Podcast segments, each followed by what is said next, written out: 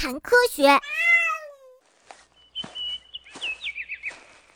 嘿嘿嘿嘿，啊，今天又有人带着我出行了，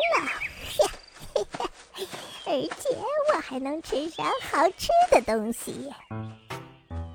秋天的时候，当你走在山路上的时候，背部、胳膊和腿上可能会被一些小的东西刺到。仔细一看呀，原来身上沾满了带刺的果实。山蚂蟥就是这些果实中的一种。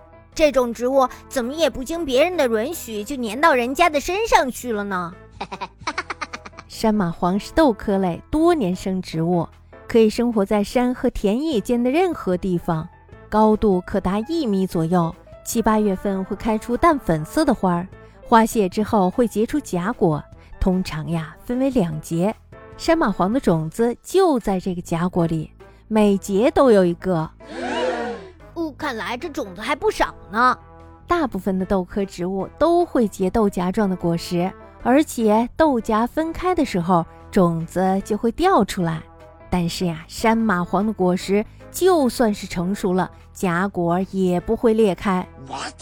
嘿，我们才不出去呢，因为这是我们最好的传播方法。山蚂蟥到底是用什么方法传播种子的？山蚂蟥的荚果的根部有一个很尖的小钩，它们呀是利用这个钩子来传播种子的。当人或者是带毛的动物经过它们身边的时候，它们就会用这个钩子将荚果挂在人的衣服或者是动物的皮毛上。知道了吧？我们是怎么旅行的？这种旅行既省钱又省力。山蚂蟥的荚果粘在人和动物的身上，刚开始并没有感觉，所以呀，人和动物会一直往前走，或者继续做自己该做的事情。这样一来呀，山蚂蟥的种子就会离培育自己的山蚂蟥越来越远。